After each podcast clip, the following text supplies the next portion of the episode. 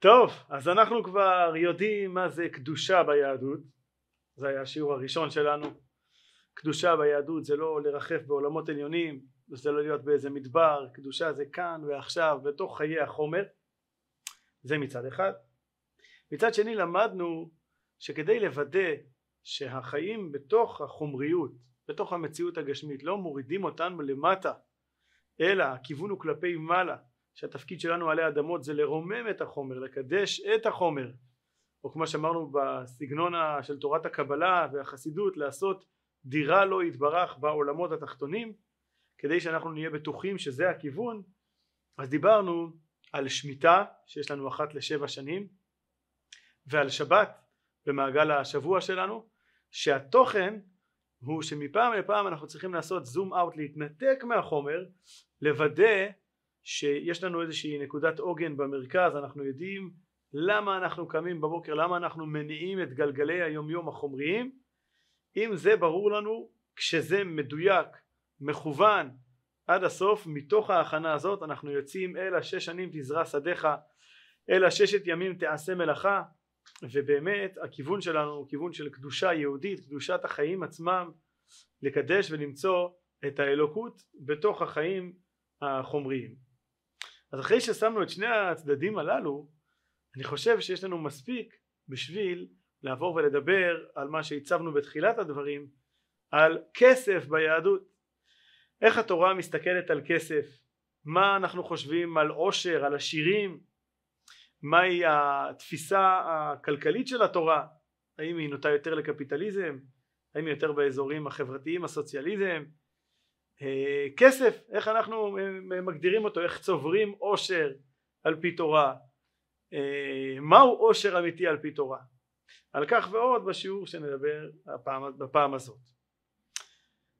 אז דבר ראשון התפיסה הרווחת היא אצל הרבה אנשים אני שומע את זה גם אני ככה מדבר ושואל שיש איזושהי הנחת יסוד לכל מיני אנשים או בכל מיני תפיסות שעושר זה דבר שלילי. עושר זה דבר שמזיק לאנשים. עשירים הם אנשים מושחתים. אה, אה, יש להרבה מאוד אנשים תסבוך עם הנושא של כסף ואיזשהו מיאוס בסיסי קיומי כלפי כסף שבדרך כלל גם בא לידי ביטוי בכך שמה שלא יעשו הם לא יצברו הם לא יצברו כסף. והשאלה היא באמת אנחנו במשקפיים תורניות איך אנחנו מסתכלים על, על כסף, על עושר. אז אה, בפתח הדברים אפשר לומר ולצטט את מה שכתוב שרבי יהודה הנשיא היה מכבד עשירים. ואת זה אנחנו צריכים רגע להסביר מה זאת אומרת שרבי יהודה הנשיא היה מכבד עשירים? היום כשאנחנו נשמע על מישהו שמכבד עשירים אנחנו מיד נחשוב שבן אדם יש לו אינטרס לקבל משהו מאותו עשיר ולכן הוא רוכש לו כבוד. אה, אבל רבי יהודה הנשיא מסתבר בזמנו היה אחד מעשירי העולם. ככה אה, אומרים עליו חז"ל היה ממש מעשירי תבל. וסביר מאוד להניח שהכבוד שהוא רכש לעשירים גם אם אנחנו מכירים ויודעים מי זה רבי יהודה הנשיא אז זה בכלל מופרך לחשוב בכיוון הזה אבל זה בוודאי לא נבע מאיזשהו רצון לקבל מהם משהו. ובכל זאת הוא רכש להם כבוד. ובכלל ביהדות אה, כתוב למשל שאין השכינה שורה בהלכות נביאים בהלכות נבואה ברמב"ם אין השכינה שורה אלא על חכם גיבור ועשיר. לעומת זאת עוני ביהדות מוגדר כקללה כצרת, כצרת צרורה כדבר אה, לא ראוי לא טוב. לא רק בגלל הסבל שיש בעניין כן? לא רק מה שכל אחד מאיתנו מבין שזה לא כדאי ולא טוב להיות עניים אלא כאידיאל כתפיסה זה, זה מבטא משהו לא טוב. כמובן לא בקטע של טענה חלילה על מישהו שהוא עני אלא על המצב הזה שהמצב הזה הוא מצב לא טוב מבחינה ערכית גם אם מישהו אה, אה, אה, מסתדר לחיות בצורה כזאת. זה לא, זה לא דבר ראוי מבחינה ערכית. אז למה, מה באמת עומד מאחורי זה? למה רבי יהודה הנשיא היה מכבד עשירים?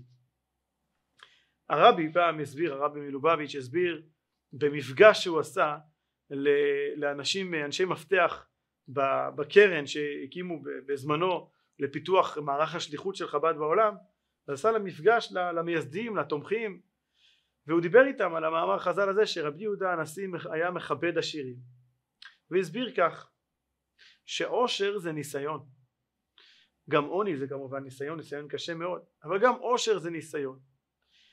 כמו שידוע הסיפור על אותו אחד שבתחילת דרכו הוא היה אדם ממוצע מבחינת ההכנסות שלו, מבחינת ההון שהיה לו, היה אדם מן היישוב והוא היה מאוד טוב לב ומכניס אורחים. הכניס, הבית שלו היה תמיד מלא באורחים, מלא באנשים נזקקים שצריכים אוכל או משהו, ידעו שיש כאן כתובת. ובחלוף השנים הוא התחיל, התהפך עליו המזל הגלגל לטובה והוא התעשר, התעשר מאוד. אבל ככל שהוא הלך והתעשר ככה הבית שלו הלך והתרוקן והתרוקן מעניים ומסכנים.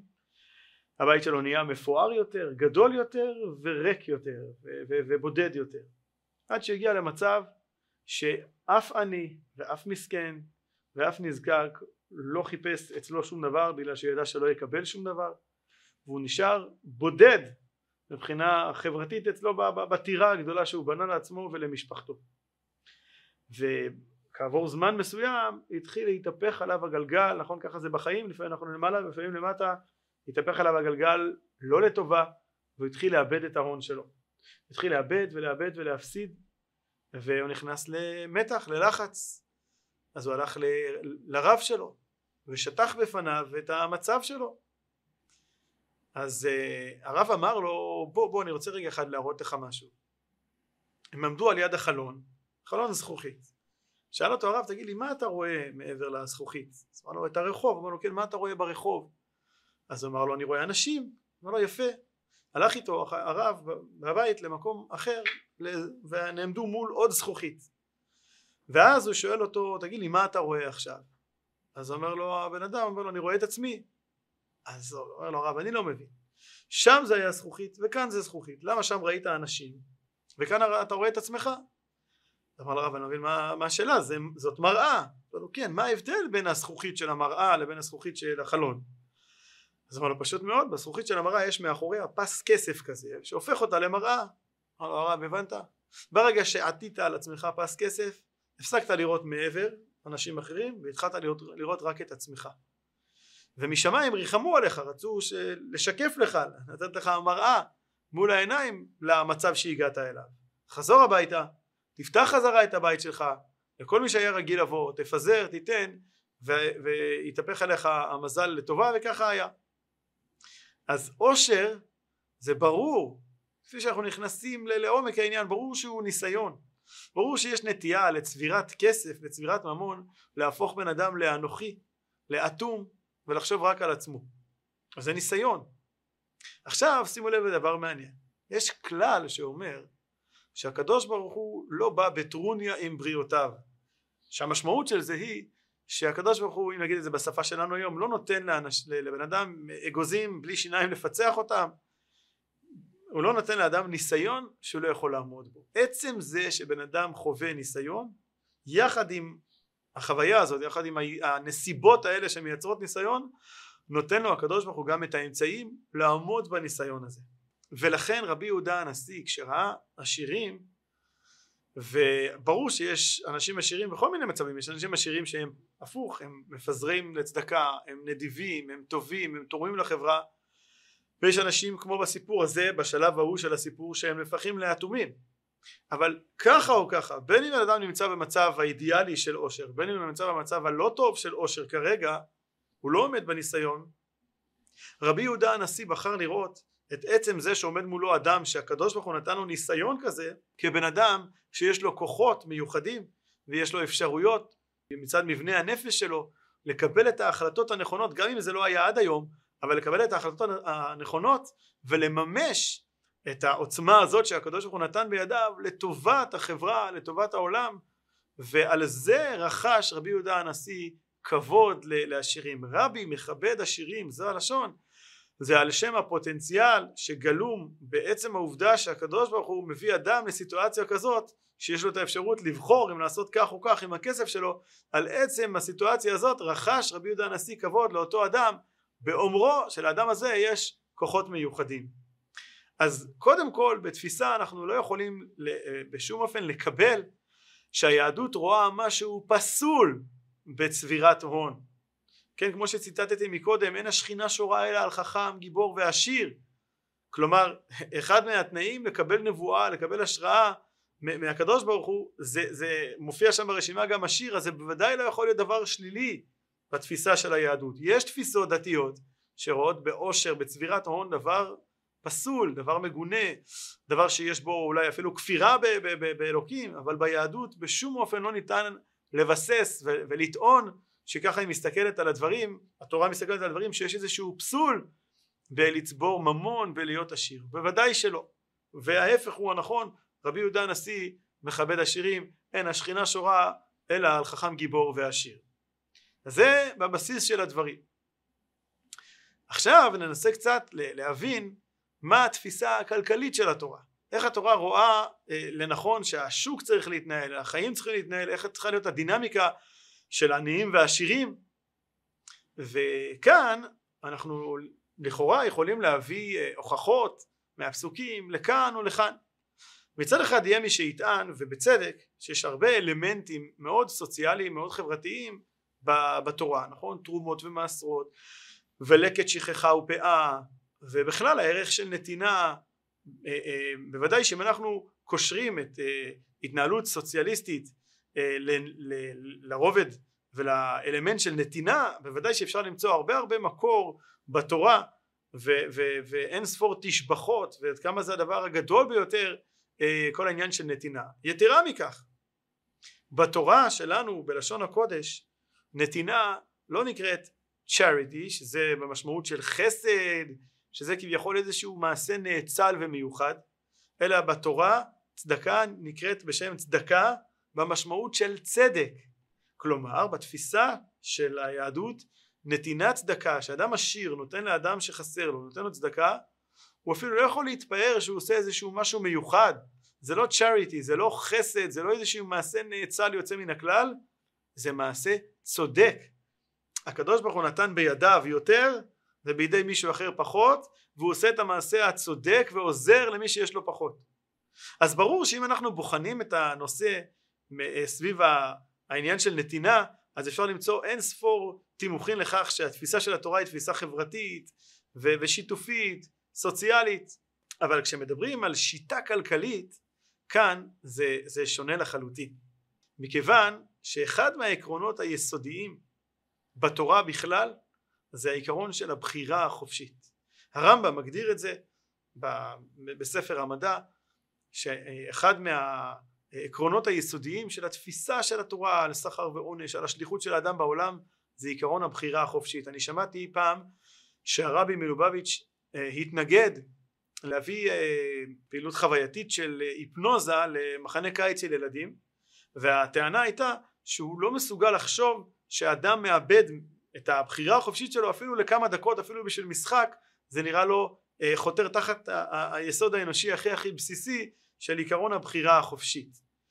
וכאשר אנחנו מדברים על תפיסה כלכלית אז ברור שקפיטליזם זאת התפיסה שמביאה לידי ביטוי בצורה חזקה יותר את העיקרון של הבחירה החופשית שאדם ישקיע אז יהיה לו תוצאות הוא יניב תוצאות גדולות יותר. המצב הזה של קומוניזם למשל שזה לא משנה אחד ישקיע אחד לא ישקיע בשורה התחתונה יהיה להם בדיוק אותו דבר זה מנוגד לתפיסה התורנית הבסיסית של עיקרון הבחירה החופשית. בנוסף לכך זה מנוגד גם לעיקרון אחד מהיסודות של דיני, כל דיני הממונות בתורה וזה עיקרון הבעלות. וזה דבר שצריך לתת עליו רגע את הדעת. מצד אחד בתורה אנחנו אומרים שאין עוד מלבדו ואנחנו מדברים על אחדות השם והכל על פי, ה, על פי הפנימיות על פי החסידות בתניא יש את החלק של שער האיחוד והאמונה אנחנו לומדים עד כמה באמת העולם הוא עין ואפס ו- ומה שיש זה רק אלוקות. ולכאורה מהפן הזה היינו חושבים שיחד עם זה תבוא גישה שאין שום בעלות לאדם על ממון הכל של הקדוש ברוך הוא הכל זה אלוקות. כל עיקרון הבעלות לכאורה הוא איזשהו כפירה באחדות השם. אומרים שהיה פעם איזה אחד שגנב וכשתפסו אותו אז הטענה שלו לצדקתו הייתה מה אתם רוצים אין עוד מלבדו. הכל זה עין ואפס. אין שום דבר לא גנבתי כלום. אני כלום לא גנבתי כלום. זהו זה, זה התשובה שהייתה לו. אמר הרב אני מבקש שתביאו את הכלום הזה. ושימו אותו כאן על השולחן שהשולחן הזה הוא גם כן כלום. תביאו שוט שהוא כלום ותתחילו להצליף עם הכלום הזה בבחור ואנחנו נראה האם אה, הוא גנב כי הכל כלום כי הכל בטל הכל עין ואפס הכל זה אלוקות אז מצד אחד זה בוודאי נכון אחדות השם אין עוד מלבדו לפי שמבואר בחסידות אין עוד מלבדו זה לא שאין עוד שליט מלבדו אין מציאות אחרת מלבדו. אבל זה הצד השני אמרתי אחד העקרונות היסודיים של דיני הממונות בתורה זה עיקרון הבעלות. בעלות של אדם על חפץ על פי תורה זה דבר אמיתי זה דבר יסודי לכן יש דיני הפקר. בשביל שאני אוציא מהרשות שלי חפץ אני צריך לעשות את זה בצורה מאוד מסוימת אני צריך להפקיר את זה שיש לזה הגדרות הלכתיות למה? כי הבעלות שלי על חפץ היא דבר אמיתי דבר משמעותי ולכן יש דינים שאיך בעלות עוברת איך בעלות מתבטלת זה דבר אמיתי על פי תורה על פי תורת אמת על פי התורה שבה כתוב אין עוד מלבדו ואחדות השם שמע ישראל השם אלוקינו השם אחד בתורה הזאת עיקרון הבעלות הוא עיקרון יסודי ו- ומנחה לכל דיני הממונות ולכן כשמצרפים את, ה- את היסודות הללו אנחנו מבינים שבשום אופן לא ניתן לומר שהתפיסה הכלכלית של התורה היא תפיסה כזאת שלא מעודדת אדם לצבור הון, לא מעודדת אדם להיות חרוץ יותר ובשורה התחתונה יהיה לו יותר. להפך, אנחנו רואים לא מעט הלכות שחז"ל תיקנו אפילו, אה, שקשורות לתקנת השוק וכל מיני אה, אה, אה, הנחיות שהמטרה שלהם היא לייצר שוק שיש בו מעבר של כספים ויש בו אלמנט של תחרותיות. ו, אה, ולכן בשום אופן לא ניתן לומר שהתפיסה היא תפיסה סוציאלית קומוניסטית. אלא מה? מה כן אנחנו יכולים מה מיוחד? אז תגיד מה התורה היא קפיטליסטית וזהו. אנחנו הרי יודעים שכיום מדינות מערביות מתמודדות אחת הסוגיות הקשות בניהול אה, אה, הכלכלות של העולם זה מה שאנחנו חוששים מהתופעה שהיא רווחת בלי סוף וזה הקפיטליזם כמו שמכנים את זה החזירי והפערים הבלתי נתפסים שיש בין אנשים בחברה. אני יצא לי לדבר עם לא מעט אנשים בעלי הון ש, ששיתפו אותי בכך שכאנשים בעלי הון זה ממש מטריד אותם. הם, הם אנשים טובים משלמים מיסים גם נותנים צדקה אבל הם מרגישים ש, שיש כאן אה, איזשהו מסלול שהוא אה, בעייתי של אה, פערים בלתי נתפסים והנה עכשיו אנחנו מגיעים לא מזמן מהמשבר הגדול של הקורונה אז במשבר הזה כמו כל המשברים האחרים החזקים נהיו יותר חזקים החלשים נהיו יותר חלשים. ולכן התפיסה הקפיטליסטית הרווחת במדינות מערביות יש איתה בעיות יש לנו אתגרים. ולעניות דעתי הדרך שבה התורה התפיסה הכלכלית שהתורה אה, אה, מייצגת ומעניקה טומנת בחובה כמה וכמה אלמנטים שהם מאזנים את הדבר הזה. ומאזנים אותו גם בהיבטים הפרקטיים וגם ואולי זה המקום היותר משמעותי יותר עמוק בהיבטים החינוכיים הערכיים.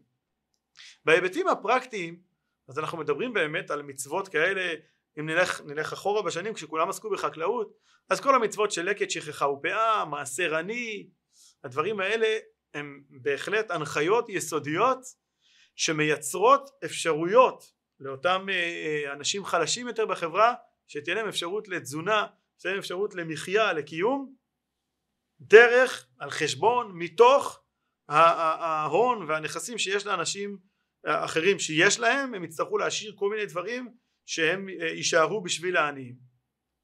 מעבר לכך ובצורה יותר אה, דרמטית זה מה שקורה בשמיטה ועוד יותר עוד יותר מה שקורה ביובל.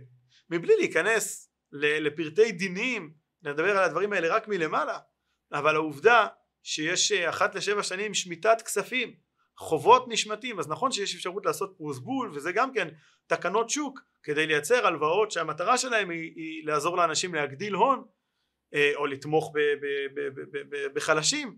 אז נכון שיש אפשרויות לקיים הלוואות שגם כשתעבור עליהם השמיטה הן לא אה, תשמטנה אבל ברור שהכוונה הבסיסית זה שכן יהיה מושג כזה שפעם בכמה זמן לאנשים יש הזדמנות להתחיל מחדש. אם אנחנו מדברים על יובל יובל זה איפוס. עבדים משתחררים קרקעות חוזרות לבעליהם. אנחנו לא, התורה לא נותנת אפשרות להנציח לעולמי עד פערים כלכליים כל כך גדולים בין אנשים ולכן יש אחת לכמה שנים מערכת שמאזנת את הדבר הזה. אז זה שמיטה ויובל אולי אפשר לומר שהתפיסה הכלכלית של התורה היא שש שנים קפיטליזם ובשנה השביעית זה משהו חברתי לגמרי סוציאלי שכל כולו אה, הפקר והשביעית תשמטנה ונטשתה ועוזר לאנשים לעמוד מחדש על הרגליים ופעם בחמישים שנה פעם ביובל זה ממש ריסטארט לכל, ה, לכל השוק. אז זה כפי שאמרתי ההיבטים הפרקטיים שנמצאים בילד אין בהלכות של התורה והמגמה שלהם והמטרה שלהם היא לאזן מצד אחד לייצר שוק שהוא תחרותי הוא קפיטליסטי ולאדם יש משמעות למעשים שלו ומעשיך יקרבוך ואם אתה חרוץ ואם אתה שומר ל- ליום סגריר יהיה לך ויש פה, פה מנגנון שמעודד אנשים ליצור ולהתפתח מצד אחד ומצד שני יש תקווה גם על אנשים שהם נכשלים מאחור לאנשים שקשה להם יותר יש תחנות איזון וזה בהיבט הפרקטי. בהיבט הערכי בהיבט החינוכי אז כאן זה עוד הרבה הרבה הרבה יותר. כשאנחנו חיים במערכת שלמה של תורה ומצוות שהמגמה הכללית שלה היא הגברת הצורה על החומר. לחיות חיים שמרכז החיים זה לא החומר מרכז החיים זה הרוחניות מרכז החיים זה, זה, זה, זה משהו שהוא זה ערכים שהם נעלים מהצרכים שלי משהו שהוא מעליי התורה המצוות הקדוש ברוך הוא. וזה בא לידי ביטוי בכל מערכות החיים. מגיל קטן ילד יודע שהוא לא יכול לאכול כל דבר הוא צריך לדחות את הסיפוק שלו כי זה לא כשר או כי לא, לא עכשיו הוא אכל בשר וזה חלב או, וכיוצא בזה. מערכת שלמה של אורח חיים שמייצרת צורת חיים של הגברת הצורה על החומר של שימת לב שאני לא מרכז היקום והחומריות זה לא מרכז החיים זה לא המסה הקריטית ש, שכל החיים הם אה, סביב זה.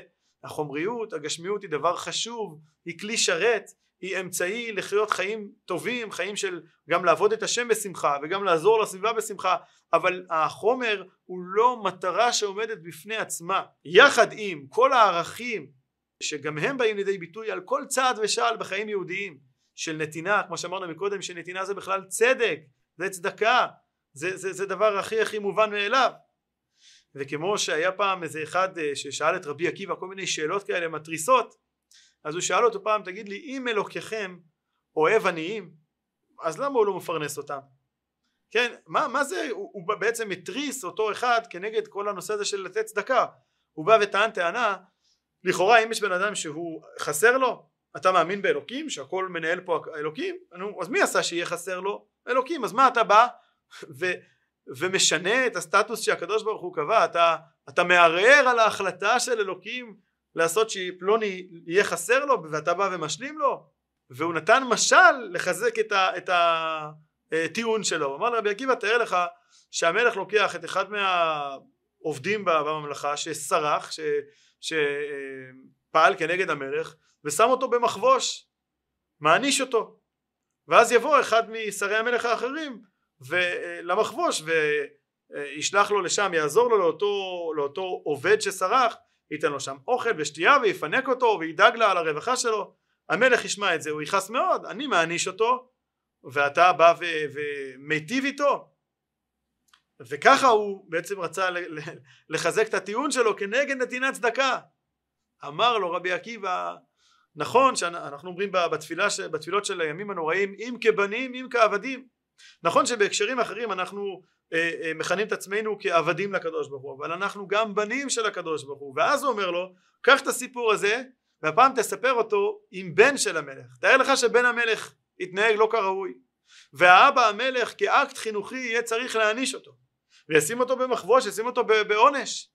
ובנסיבות האלה יבוא אחד משרי המלך אל הבן של המלך במקום העונש שלו ויביא לו לשם ממתקים וידאג לרווחה שלו ויפנק אותו וישמח אותו. תגיד לי אומר לו רבי עקיבא אם המלך ישמע את זה מה הוא איך הוא יתייחס לאותו שר? ברור שהמלך ידע באותו רגע שזה השר הכי נאמן שלו. ברור שהמלך ישמח. המלך את שלו צריך לעשות כלפי הבן שלו כאקט חינוכי אבל מה זה הבן שלו הוא רוצה שהוא יסבול?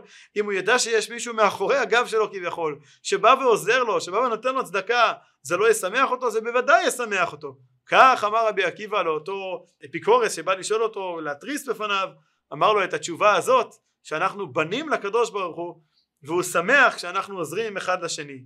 אז כשאנחנו מחברים את כל הערכים היומיומיים האלה שהתורה נותנת לנו אז בהחלט אפשר לראות לנגד עינינו חברה שמתנהלת מצד אחד מבחינת תפיסה כלכלית כחברה קפיטליסטית במובן הזה שיש שוק בריא פעיל, יצרני, מתפתח, הכלכלה מתפתחת, כי זה גם לא רע להיות עשיר, זה דבר מצוין להיות עשיר, זה דבר מבורך להיות עשיר, זה מצד אחד, ומהצד השני מערכת מצוות וחוקים שפועלת באופן ישיר לייצר איזונים, וגם באופן עקיף, או אולי אגיד המילה הנכונה יותר, באופן פנימי יותר, על ידי חינוך והטמעת ערכים שבסופו של דבר במבחן התוצאה יתבטאו בחברה שהיא חברת מופת שמתנהלת מתוך אהבת רעים, אהבת ישראל וגם אהבה רחבה יותר אה, אה, ורצון לעשות טוב לכל אדם ואלה חיים ראויים לשמם.